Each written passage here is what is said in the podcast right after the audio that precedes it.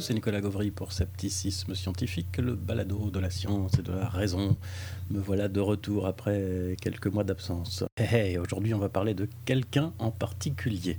Quelqu'un dont vous avez certainement entendu parler si vous avez la télévision, ce qui ne serait pas terrible, si vous écoutez la radio, ce qui est moyen, et si vous suivez les groupes zététiques sur Facebook, ce qui serait formidable. Je vais vous laisser deviner. Qui sait, je pense que ça va venir assez vite. C'est un jeune homme de 30 ans. Ah oui, à mon âge, on appelle ça un jeune homme.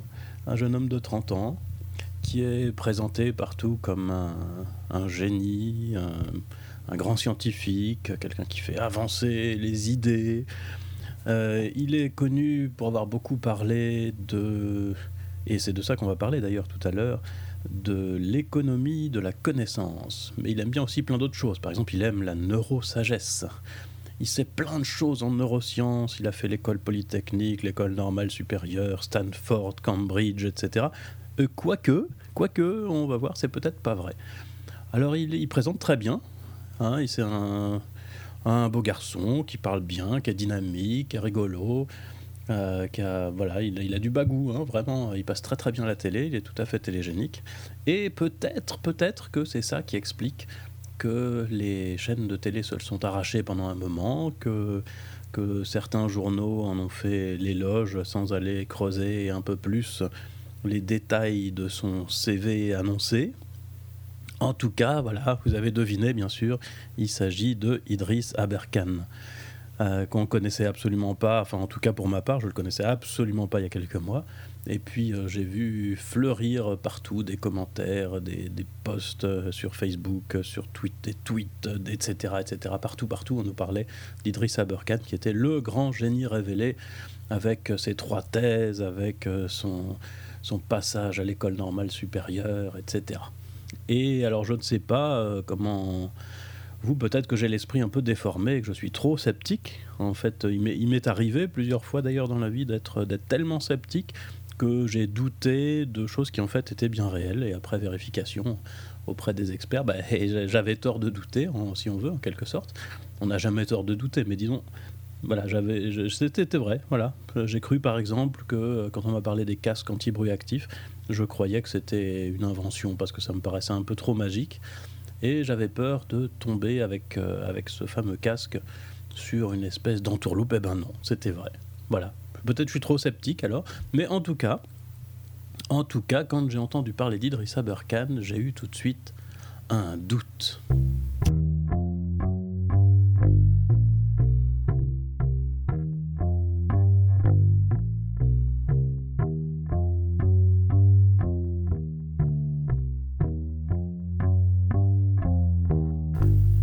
Hey, vous vous souvenez sûrement de l'histoire en fait, hein, je vous la rappelle comme ça, mais vous vous souvenez certainement de cette histoire d'Idriss Aberkane. Alors pour certains, c'est un nouveau génie des sciences, et puis pour d'autres, il va enrichir la liste, et c'est de ça qu'on va parler, il va enrichir la liste des imposteurs, avec certains citent les Bogdanov, mais je n'oserais pas dire qu'ils ont raison, pour des raisons évidentes, de risques mesurés. De prudence, mais en tout cas, voilà, beaucoup de gens pensent que les Bogdanov sont à mettre dans la liste des imposteurs. Et il y a d'autres gens comme ça hein, qui vont très bien dans cette liste. Et puis il y a des intermédiaires aussi. Il y a des gens qui ne sont pas véritablement des imposteurs, qui savent un peu quelque chose, mais qui sont présentés d'une manière un peu exagérée. Alors on ne sait pas trop où placer Idriss Aberkane là-dedans. Voilà, est-ce que c'est un imposteur complètement ? Est-ce que c'est un génie pas encore tout à fait révélé, est-ce qu'on ne sait pas trop, voilà. Mais en tout cas, le fait est qu'il a été présenté à peu près partout comme un génie. On a dit, c'est incroyable, tous ces diplômes que vous avez. Et puis lui répondait très très bien, hein, en bon acteur. Maintenant, on peut dire, là pour le coup, on peut le dire sans risque de se tromper, que c'est en bon acteur. Il répondait avec un petit air gêné que ça n'était pas si difficile que ça d'avoir 3 thèses. Et effectivement, les thèses qu'il a passées, peut-être, n'étaient pas si difficiles que ça, parce qu'on est très vite étonné par exemple, la composition du jury. Et quand on voit qu'une thèse de littérature comparée dirigé ou pas dirigé, mais que dans le jury de la thèse, on trouve un informaticien, on se dit qu'il y a quelque chose d'étrange, surtout que le même personnage se retrouve ensuite dans d'autres thèses. Et enfin, ça évoque un petit peu quand même des histoires de copinage, des thèses de complaisance. Enfin bon, alors peut-être qu'effectivement, c'était facile d'avoir trois thèses, dont une dans une matière dont personne n'a jamais entendu parler et dont j'ai même oublié le nom. En tout cas, le fait est, pour ceux qui n'auraient pas suivi toute cette histoire, que Idriss Aberkane, qui a donc été présenté d'abord sur tous les médias comme un grand génie des neurosciences, ayant un CV long comme le bras, consultant, brillant, etc., après a été présenté d'une manière un peu différente quand notamment des collègues chercheurs se sont intéressés à son CV. Et je crois que d'après ce qu'on m'a dit, le meilleur billet qui résume un peu tous les problèmes de son CV se trouve sur le site La Menace Théoriste. Et donc si vous allez chercher La Menace Théoriste Idriss Aberkane sur Google, vous tomberez très facilement sur ce très bon billet qui détaille toutes les étrangetés qu'il y a en tout cas dans le CV d'Idriss Aberkane qui nous a présenté.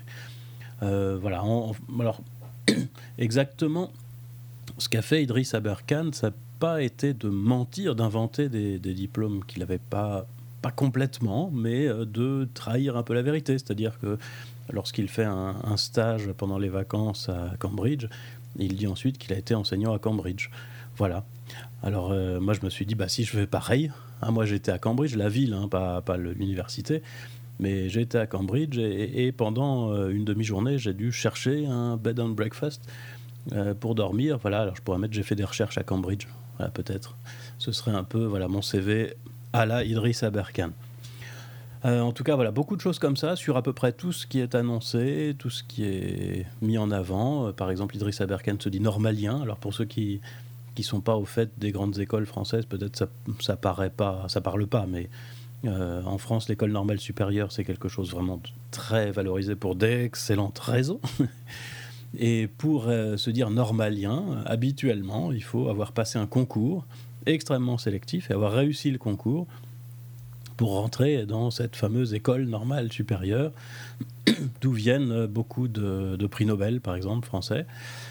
Et c'est pas du tout ce qu'a fait Idriss Aberkane. Ce qu'a fait Idriss Aberkane, c'est qu'il a présenté un dossier, parce qu'on peut aussi présenter un dossier pour avoir le droit de suivre les cours de l'école normale supérieure, mais sans être normalien. Voilà, ça permet de passer les cours, de passer les examens, etc. Alors ce qu'a fait Idriss Aberkane apparemment, c'est présenter son dossier. Il a été pris, peut-être grâce à son bagou, qui sait, allons savoir. Et en tout cas, voilà, il a été pris, c'est-à-dire qu'il a eu le droit d'assister aux cours, et il n'a jamais eu de diplôme correspondant à ça. En tout cas, on ne les a pas vus, les diplômes. Et donc il n'est pas dans la liste des anciens élèves de l'école normale supérieure, il n'est pas considéré comme normalien, mais il le met quand même dans son CV. Et sa ligne de défense est assez maladroite, parce que quand on lui a fait remarquer ça, au lieu de changer son CV, comme il l'a fait pour d'autres choses, eh bien, il a continué à affirmer qu'il était bien rentré sur concours, en disant qu'il avait passé un concours sur dossier, notion qui n'existe absolument pas à l'école normale supérieure. Et des admissions sur dossier, il n'y a pas de concours sur dossier. Donc il n'a pas passé le concours, et au sens usuel de normalien, il n'est pas normalien. Voilà, il n'a jamais été normalien. Et il y a beaucoup de choses comme ça. Au final, donc, un CV un peu bidonné, gonflé aux hormones, comme on dit certains, qui jette un peu le doute sur ce qu'il est capable de faire. Sur ce qu'il est capable de faire en termes de communication pour arriver à ses fins. Parce que s'il ne ment pas sur les endroits où il donne des conférences, il est invité absolument partout par les plus grandes entreprises pour faire des conférences sur les neurosciences, neurosagesse et je ne sais quoi. Voilà, ça c'est pour le CV. Mais bien, alors évidemment du côté sceptique, quand on a vu ça, on a été un peu étonné pour ceux qui croyaient que Idriss Aberkane était vraiment un nouveau génie des sciences. Et puis pour d'autres, pas du tout étonné, dont moi, j'étais pas tellement étonné parce que ça me paraissait bizarre ce que j'avais vu à temps. Mais encore une fois, c'est peut-être parce que je suis un peu trop dubitatif surtout. Voilà, en tout cas, bon, ça a fait jaser chez les sceptiques. Par contre, du côté de ses défenseurs, on a eu des réactions amusantes, pas du tout étonnante, parce qu'on sait maintenant que ça fonctionne comme ça, et que quand une idole, quand on découvre qu'une idole, entre guillemets, même très fraîche, a trahi, a menti, etc., ben en général, il reste quand même un bon paquet de gens pour le défendre bec et ongle, quoi qu'il arrive. Et donc on a vu fleurir des commentaires et des discours comme quoi c'était pour certains, ça n'était absolument pas grave de se dire normalien sans être normalien, de dire qu'on a fait Stanford quand on ne l'a pas fait, de dire qu'on a fait des recherches à Cambridge quand on ne l'a pas fait, de dire qu'on est prof à Polytechnique quand on n'est pas prof à Polytechnique. Et ça ne prouve absolument pas qu'on n'est pas fiable et qu'on n'est pas quelqu'un de parfaitement honnête. Et pour d'autres, ça allait encore plus loin, parce que certains ont même dit « c'est merveilleux ». En fait, ça prouve qu'on peut être un génie sans passer par Polytechnique, etc. Et ça montre en même temps cette spécificité française supposée d'obsession des diplômes. Voilà. Je dis supposée parce que je ne crois pas que ce soit une spécialité française véritablement, et je pense que les prix Nobel... un prix Nobel, ça fait classe partout, même aux États-Unis ou en Allemagne, mais bon, voilà. En tout cas, certains, voilà, non seulement on continue à le défendre, mais même on trouvait que le fait qu'il ait menti sur son CV, c'était à la fois une preuve de son génie, puisqu'il réussit à être génial sans être passé par les diplômes, et une preuve d'un dysfonctionnement de la science, puisque, en réalité, il a été obligé de mentir pour accéder aux médias, alors que en fait il est vraiment génial. Voilà. Bon, ça c'était pour le CV. C'est peut-être le premier point qui a posé problème avec Idriss Aberkane quand on a commencé à creuser et faire du fact-checking, c'était son CV. Mais ça s'est pas arrêté là. Alors je vais pas vous en parler tellement parce que je ne peux pas, pour la simple raison que je n'ai pas lu son livre. Mais Idriss Aberkane a publié un livre à grand renfort de publicité et qui se vend comme des petits pains. Je ne l'ai pas lu. De ce que j'ai pu lire, vous pouvez trouver ça assez facilement en tapant par exemple sur Google « Idriss Aberkane, construction d'un livre qui voulait libérer notre cerveau » et vous tomberez sur ce blog de Libération, un billet de blog de Libération qui passe en revue beaucoup d'erreurs et d'approximations qu'on trouve dans son livre. Mais voilà, comme je ne l'ai pas lu moi-même, j'en dirai pas plus. D'autant que ce serait imprudent, parce que je ne doute pas que les erreurs mentionnées soient vraiment des erreurs, et les exagérations également. Néanmoins, on trouve dans tous les livres des erreurs, et donc je ne voudrais pas tomber dans ce biais que je reproche si souvent à Odile Fillot, par exemple, d'aller chercher la petite bête absolument partout. Donc pour son CV, vraiment, il n'y a pas de doute, par contre, hein, c'est pour ça que je me suis permis un peu de parler un peu plus de son CV, parce que pour son CV, c'est pas une erreur, c'est chaque ligne est une approximation, chaque ligne est une exagération, et donc on a vraiment beaucoup de choses à reprocher à son CV qui pour moi montre qu'il n'est pas parfaitement honnête. En ce qui concerne son livre, je ne sais pas exactement à quel point c'est malhonnête, à quel point c'est trompeur. En tout cas, voilà, il y a ce billet dans Libération que vous pouvez aller voir et qui argumente cette idée qui donne des arguments pour cette idée que dans le livre aussi, Aberkane serait au moins léger. Moi, l'impression qui m'est venue, alors je vais détailler un petit peu tout à l'heure en parlant d'un de ses articles, et ce sera le gros un peu de cette émission si on veut, mais voilà, l'idée qui me vient à l'esprit plutôt sur Aberkane, c'est que c'est quelqu'un qui s'intéresse plus évidemment à la médiatisation, ça je pense que tout le monde l'a compris, qu'à la science, qui n'a pas inventé quoi que ce soit, et surtout qui a le sens des formules et qui s'arrête là. C'est-à-dire il invente des formules, d'ailleurs ça lui est retombé dessus récemment, il invente des formules, si ça sonne bien, si c'est joli, c'est un peu de l'effet gourou hein, à Dan Sperber, si ça sonne bien, si c'est joli, si ça fait intelligent, et ben il les sort sans réfléchir aux conséquences de ce qu'il dit, aux implications véritables. Alors je dis ça lui est retombé dessus puisqu'il a... Il a sorti, voyant qu'il était attaqué un petit peu sur son CV, enfin pas un petit peu, beaucoup, sur son CV puis sur son livre. Il a publié plusieurs tweets, par exemple, où il sort vraiment des sortes d'aphorismes, des défenses en forme d'aphorismes. Et par exemple, il a sorti quelque chose qui était de mémoire, hein, je ne suis pas tout à fait sûr de tous les mots, mais qui était « on peut mesurer la grandeur de ce qu'on fait à l'importance des gens qui essayent de vous arrêter ». Ah, ça a l'air bien comme ça, ça sonne bien, ça fait on se dire « ah oui, ah là, le grand Aberkane ». qu'il y a plein de gens importants qui essayent de l'arrêter, dont je ne fais pas partie, mais il y en a plein d'autres qui sont très importants, qui essayent de l'arrêter et qui le critiquent, et des gens de l'université, etc. Mais en fait, très rapidement, il suffit de creuser un tout petit peu et de réfléchir 10 secondes pour se dire si c'était vrai ça. Si c'était vrai que plus des gens importants essaient de vous arrêter, plus ce que vous faites est grand, alors c'est vraiment une excellente nouvelle pour le travail fantastique de Ben Laden, par exemple, ou de Donald Trump. Et je prends ces deux exemples pour éviter d'avoir un point Godwin maintenant. Voilà, il y a des gens très importants qui ont essayé d'arrêter Ben Laden, et je ne pense pas que ce qu'il essayait de faire était grand. Voilà, je n'utiliserai pas ce terme-là. Donc on voit vraiment quelque chose d'absolument absurde. En tout cas, parmi toutes ces phrases, la dernière en date que j'ai lue, c'est une formule qui dit « oui, alors on m'attaque sur la forme au lieu de parler des idées et du fond ». Alors ça, c'est vrai, évidemment, c'est quelque chose qui, nous, les sceptiques, nous touche beaucoup, parce que, évidemment, la forme, c'est pas important. Et on pourrait dire, ah oui, c'est pas grave. D'ailleurs, ça c'est même un des défauts, je dirais, du scepticisme. 1.0, pour reprendre l'idée qu'il faudrait un scepticisme 2.0. C'est que c'est pas parce que quelqu'un est malhonnête que ses arguments sont mauvais. Donc il a pu très bien tricher sur tout son CV de la première ligne jusqu'à la dernière et être quelqu'un de parfaitement intègre et tout à fait génial en sciences. Voilà. J'ai un peu de mal à accepter ça, mais bon, mettons. Ok. Si on accepte ça, effectivement, il a raison. Ah voilà, c'est vrai. On l'a critiqué sur son CV. On a dit du mal de son livre, qui est un livre de vulgarisation, pas de science, mais lui, c'est un grand scientifique. Voilà, c'est quelqu'un qui fait avancer les neurosciences, vous le savez. Alors, j'ai pas trouvé, malheureusement, d'articles scientifiques de neurosciences d'Idriss Aberkane, parce que ça a beau être un génie de neurosciences, il a rien publié sur la question, mais j'ai réussi à dénicher un petit quelque chose. Alors, il y a quelques articles, dans les toutes petites revues, en général, c'est des articles de conférences, c'est-à-dire du point de vue scientifique, c'est pas du tout considéré comme de vrais articles, mais bon, il y en a quelques-uns.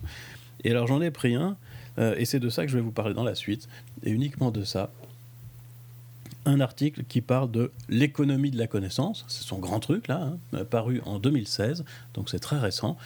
Encore une fois, c'est pas vraiment un article, c'est un article qu'il a écrit à la suite d'une conférence qui n'existe pas, puisque c'est une conférence, une e-conférence, enfin, j'exagère, qui existe, mais c'était pas une vraie conférence, disons.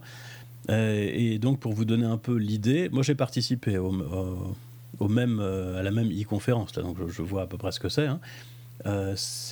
Les articles ne sont pas relus par des experts, ce qui est une très bonne nouvelle pour les experts, parce que si quelqu'un avait relu ça et l'avait laissé passer, comme vous allez le comprendre assez rapidement, ce serait vraiment honteux pour lui. C'est pas relu par des experts.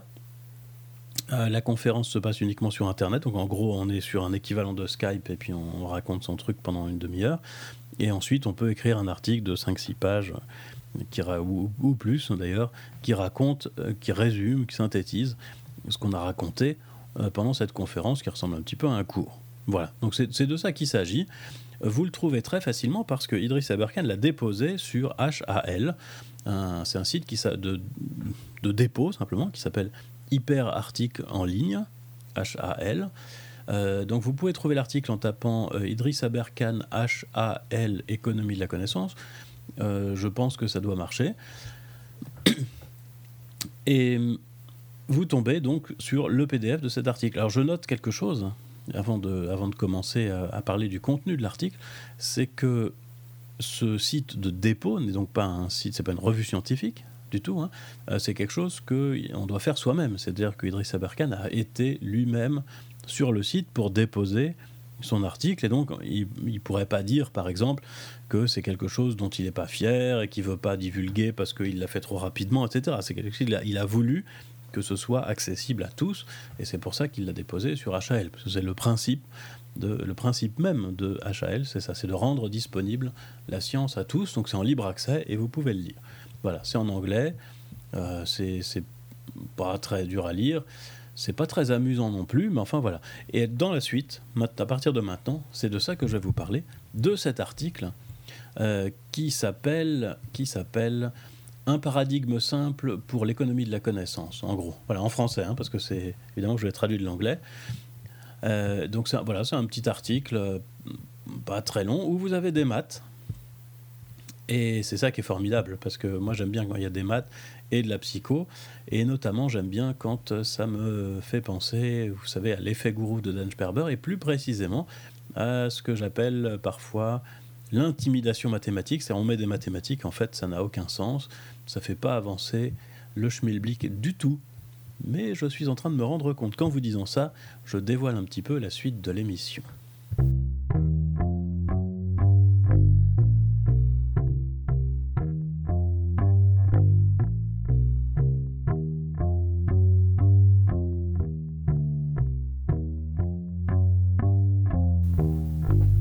Voilà, on va commencer donc par décortiquer cet article de Idriss Aberkane, article qui se veut scientifique et qui commence par une introduction nous expliquant à quoi ça sert tout ça.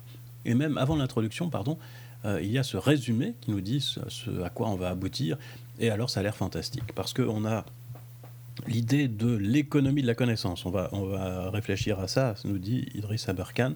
L'économie de la connaissance, c'est pas une notion qu'il a inventée lui, il ne prétend pas l'avoir inventé. Voilà, c'est simplement l'étude de la manière dont les connaissances se diffusent. Voilà, et puis c'est pas économie de la connaissance au sens où on cherche à se faire de l'argent avec la connaissance. Hein. On pourrait le croire en écoutant Idriss Aberkane à la télé, mais non, c'est pas ça du tout. C'est la manière dont se diffuse la connaissance, comment on apprend, etc. Bon, un problème très intéressant, donc. Et un thème pas nouveau, et nous dit Idriss Aberkane, il va pour ce thème, il va réussir à, dans l'article, nous fournir des pistes pour rendre ça rigoureux avec des mathématiques et des formules, et puis il va poser les principales lois fondamentales de l'économie de la connaissance. Tout ça a l'air absolument formidable, et on a hâte de lire la suite, ce qu'on fait tout de suite. Très vite, tout ça devient absolument fascinant, puisque dès le deuxième paragraphe, je ne vais pas vous parler de tous les paragraphes en détail, évidemment, on apprend beaucoup de choses, parce qu'au deuxième paragraphe, nous dit Idriss Aberkane, ça commence comme ça le deuxième paragraphe, et vous allez voir dans la suite à quel point la suite valide le début.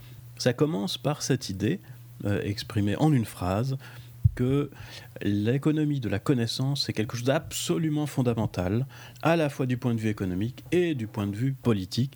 Et à cela, il y a une raison évidente, nous dit Idriss Aberkane, c'est que l'ensemble des connaissances est infini. Donc si quelque chose est infini, c'est la première phrase de ce paragraphe, si quelque chose est infini, alors c'est capital du point de vue économique et politique. Donc par exemple, le vide, c'est quelque chose de capital du point de vue économique et politique, puisque c'est infini. Bon, on va voir. Dans la suite de ce paragraphe, nous avons deux propositions de démonstration. Non, il n'y a pas de définition, ne cherchez pas. Il n'y a aucune définition de la connaissance dans l'article d'Aberkane sur la connaissance.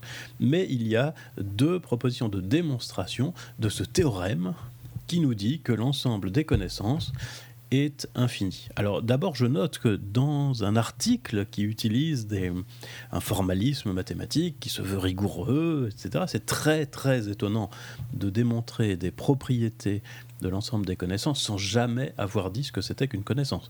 Mais on va voir qu'en réalité, on peut, entre les lignes, trouver plusieurs définitions qui, par ailleurs, se trouvent contradictoires des connaissances et de ce qu'est l'ensemble des connaissances. Donc voilà, Idriss Aberkane nous propose deux démonstrations que je vais vous donner parce qu'elles sont très simples à comprendre, que l'ensemble des connaissances humaines est infini.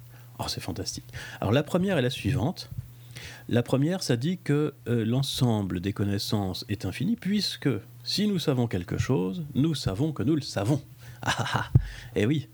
Et ça, c'est une bonne démonstration. Alors à supposer, bien sûr, en prenant comme axiome, bien sûr, que ce que dit Aberkane, c'est-à-dire si on a une connaissance, alors le fait de savoir cette connaissance est aussi une connaissance, mais bon, admettons ça, prenons-le comme axiome, et ça nous donne donc effectivement la preuve que l'ensemble des connaissances est infini. Alors si vous ne voyez pas tout de suite pourquoi, eh bien imaginez que je sais que 1 égale 1, par exemple.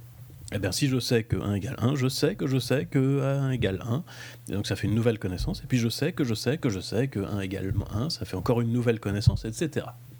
Alors maintenant, quand j'ai lu cette démonstration, qui est tout à fait correcte, je me dis c'est quand même assez curieux parce que si je reprends la première phrase du paragraphe où on nous explique donc que la connaissance et l'économie de la connaissance est quelque chose d'absolument important du point de vue politique et économique, puisque la connaissance est infinie. On en arrive donc à cette conclusion que le fait de savoir que 1 égale 1 et qu'on sait que 1 égale 1 et qu'on sait que 1 égale 1 et qu'on sait que 1 égale 1, etc., puisque ça forme un ensemble infini, eh bien, ça prouve que étudier cette question est d'une importance capitale, à la fois en économie et en politique. J'ai du mal à suivre comment on en arrive à cette conclusion, mais enfin, passons.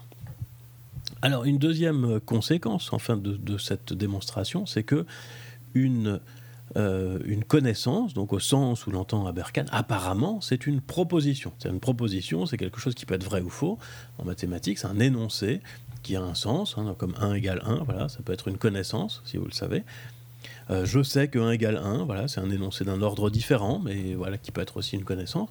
Et donc, d'après cette définition, une connaissance est une proposition. Alors, je vous en parle parce que c'est en contradiction avec ce qui est supposé dans la deuxième démonstration d'Idriss Aberkane. Parce que dans la deuxième démonstration est la suivante. Donc, je vous la donne d'abord, et puis essayez de repérer s'il n'y a pas des problèmes dedans, mais voilà, je vous donne cette deuxième démonstration. La deuxième démonstration d'Idriss Aberkane est la suivante.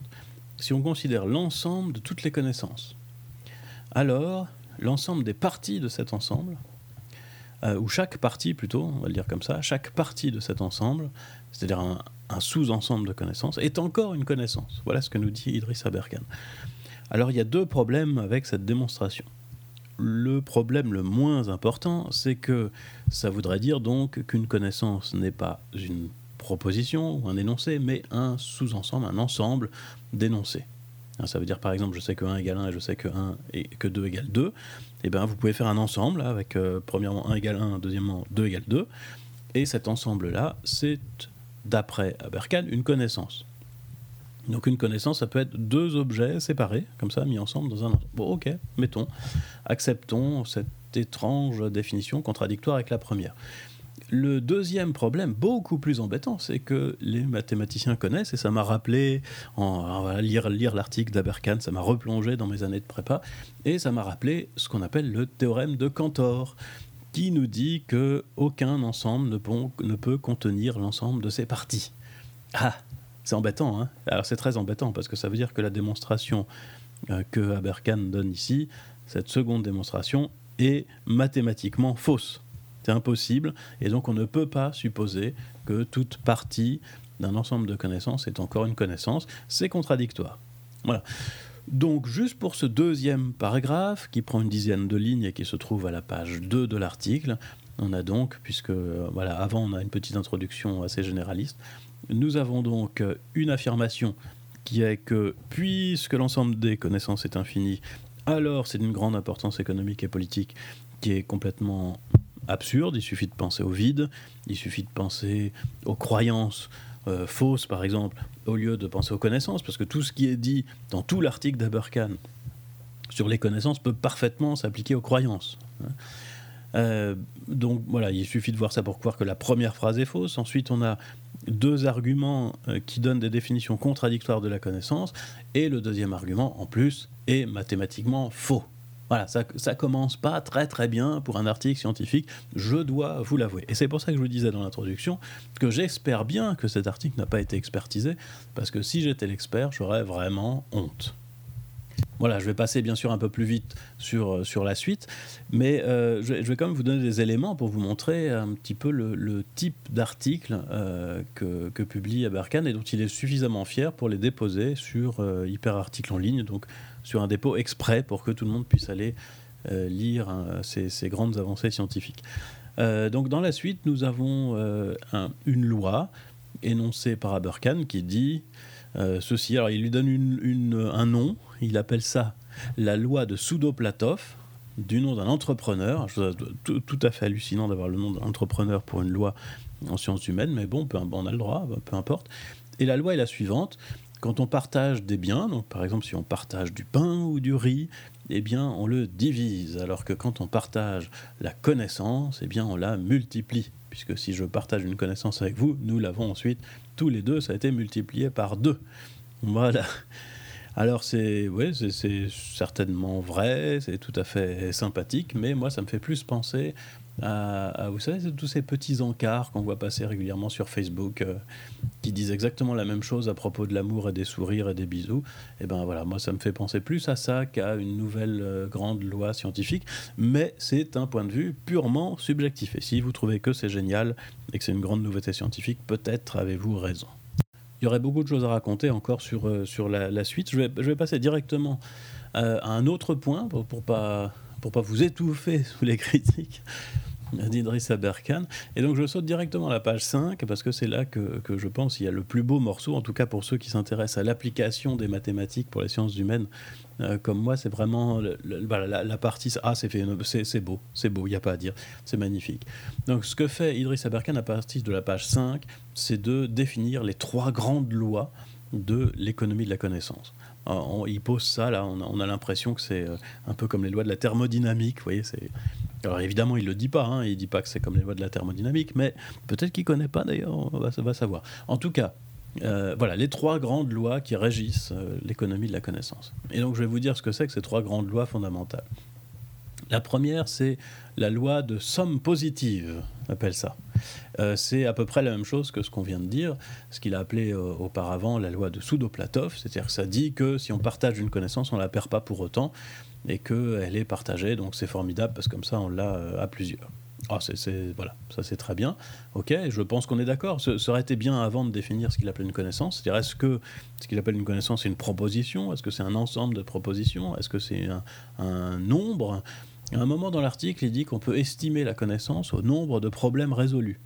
Bon, dans ce cas, ce sera un nombre.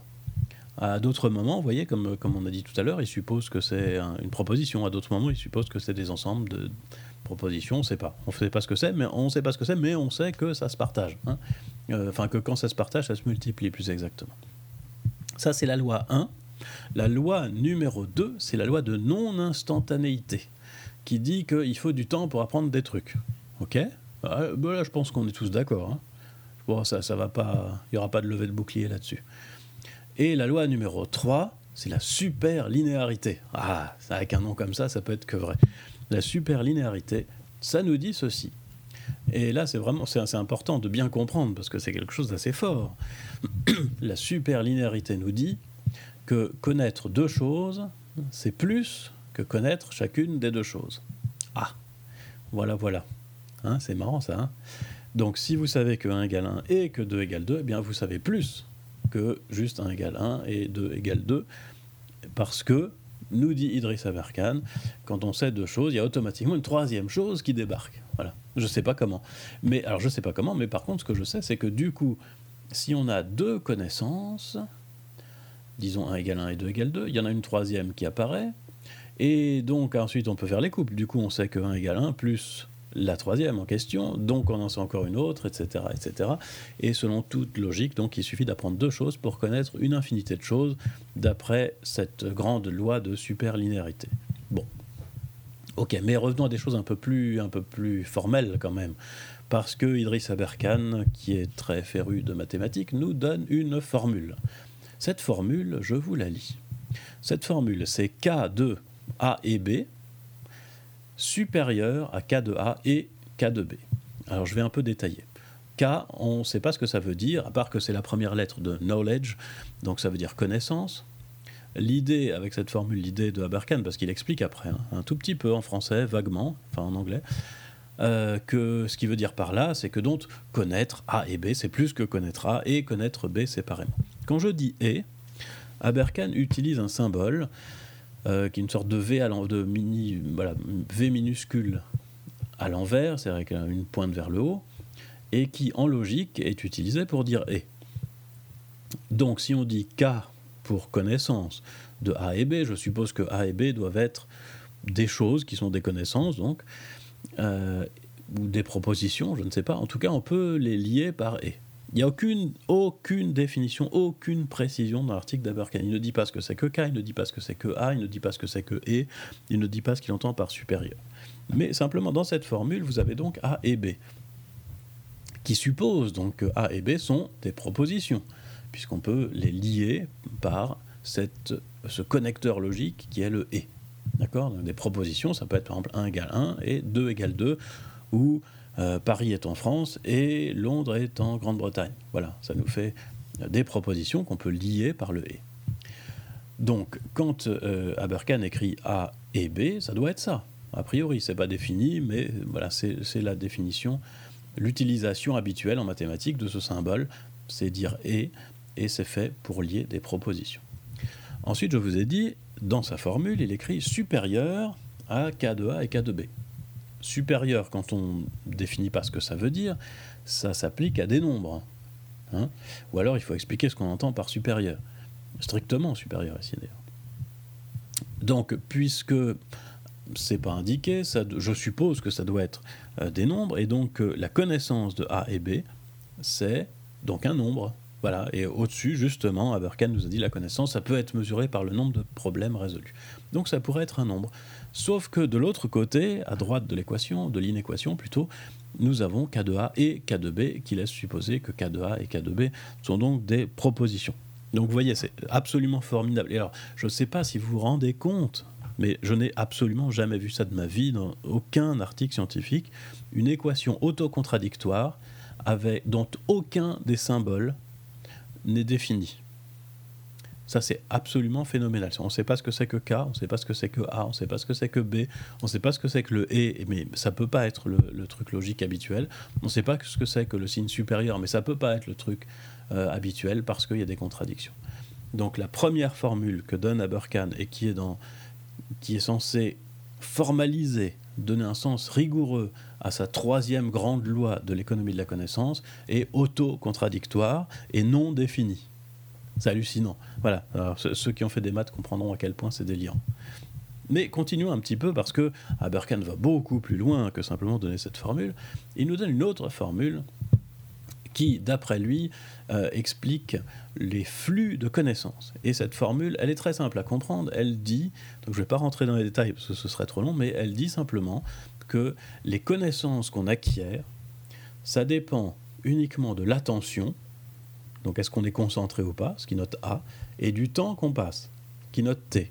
Alors ça donne une formule qui est, je passe, hein, mais la formule est contradictoire avec la première, aucun des éléments n'est défini non plus, donc c'est vraiment n'importe quoi, vraiment n'importe quoi, mais voilà, c'est cette formule qui note phi de k égale AT, voilà, mais qui veut dire, parce que c'est expliqué en dessous, que ce que vous apprenez pendant une durée T, en étant concentré au niveau A, c'est A multiplié par T. Et ça, c'est pour moi l'exemple type de ce que fait Aberkane aussi sur Twitter, c'est-à-dire sortir des machins parce que ça a l'air bien comme ça, sans à aucun moment réfléchir aux implications de ce qu'il a écrit. Parce que si vraiment les connaissances qu'on acquiert en un temps T, c'est simplement T multiplié par l'attention, ça veut dire plein de choses. La première chose que ça veut dire, c'est que la superlinéarité n'est pas possible. Parce que dans ce cas, quand vous apprenez quelque chose pendant une heure et puis quelque chose ensuite pendant une heure qui suit, vous n'avez pas appris plus, vous avez appris la somme de ce que vous avez appris dans chacune des 2 heures. Donc sa super formule, deuxième super formule, est en contradiction avec sa première super formule et avec sa troisième loi de superlinéarité. Donc déjà c'est un petit peu embêtant si on veut pour être complètement rigoureux. Deuxième chose, nulle part il n'est écrit, et donc moi je raisonne en mathématicien, on me donne des formules mathématiques, je raisonne en mathématicien, nulle part il n'est écrit, ce qu'on fait pendant ce temps-là. Hein. Et donc ça veut dire que quoi que je fasse, du moment que je suis concentré à un certain niveau, en une heure j'apprendrai la même chose. Donc je prends par exemple 2 exemples, tout simples. Premier exemple, pendant 1 heure, je vais être moyennement concentré et je vais lire un livre de science. Voilà, ça c'est l'exemple numéro 1, je vais apprendre des choses. Deuxième exemple, au lieu d'ouvrir le livre de science, je relis le titre pendant 1 heure. Et bien à la fin, j'aurai appris la même chose. Je peux lire un roman, je peux lire la Bible, je peux lire un texte qui ne contient que des choses fausses, je peux lire une lettre en boucle en disant ah dans ma tête. Si je suis suffisamment concentré, j'apprendrai autant qu'en lisant un livre de mathématiques ou de sciences. Voilà ce que nous dit, ce que nous affirme Aberkane. Et pour revenir à ce qu'il y avait avant, donc qui est contradictoire avec ça, hein, donc les deux ne peuvent pas être possibles, être vrais en même temps, mais si on a vraiment la superlinéarité, c'est-à-dire si vraiment quand on apprend 2 choses, alors on en apprend une 3e, d'abord on voit immédiatement que ça veut dire qu'on apprend une infinité de choses en apprenant seulement 2 choses, et comme il n'est écrit nulle part que les 2 choses doivent être différentes, en réalité ça veut dire que si vous savez que 1 égale 1 et que vous savez aussi que 1 égale 1, alors vous en savez plus. Voilà ce que dit exactement le théorème 1 en contradiction avec l'équation numéro 2, qu'il appelle l'équation numéro 1, mais qui est quand même numérotée 2, page 6. Voilà. Alors ça, c'est vraiment des détails sans aucune importance, mais effectivement, il y a des problèmes de numérotation. Et alors ça, je vous parle que de ça, je vous engage à aller voir vraiment l'article dont tout est étonnant, c'est-à-dire on a une liste de références complètement hallucinante.